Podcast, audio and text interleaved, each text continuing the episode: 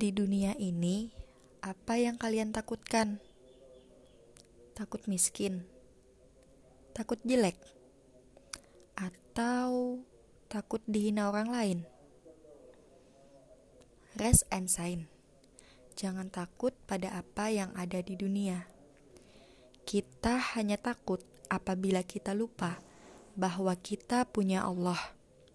Seberat apa pun, sebesar apa pun, atau sebanyak apa pun masalah kita, kembalikan semuanya kepada Allah. Insya Allah, jika kita perbaiki diri dengan cara dekat kepada Allah, Allah pasti akan bantu. Dan jangan lupa selalu berdoa dan bersabar. Karena Allah ma'as sabirin. Sesungguhnya Allah bersama orang-orang yang sabar. Jangan sampai air matamu jatuh dengan sia-sia. Udah, coba bangkit.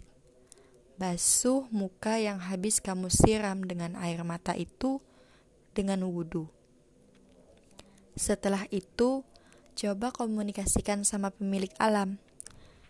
Nah, kamu curahkan semuanya kepada dia.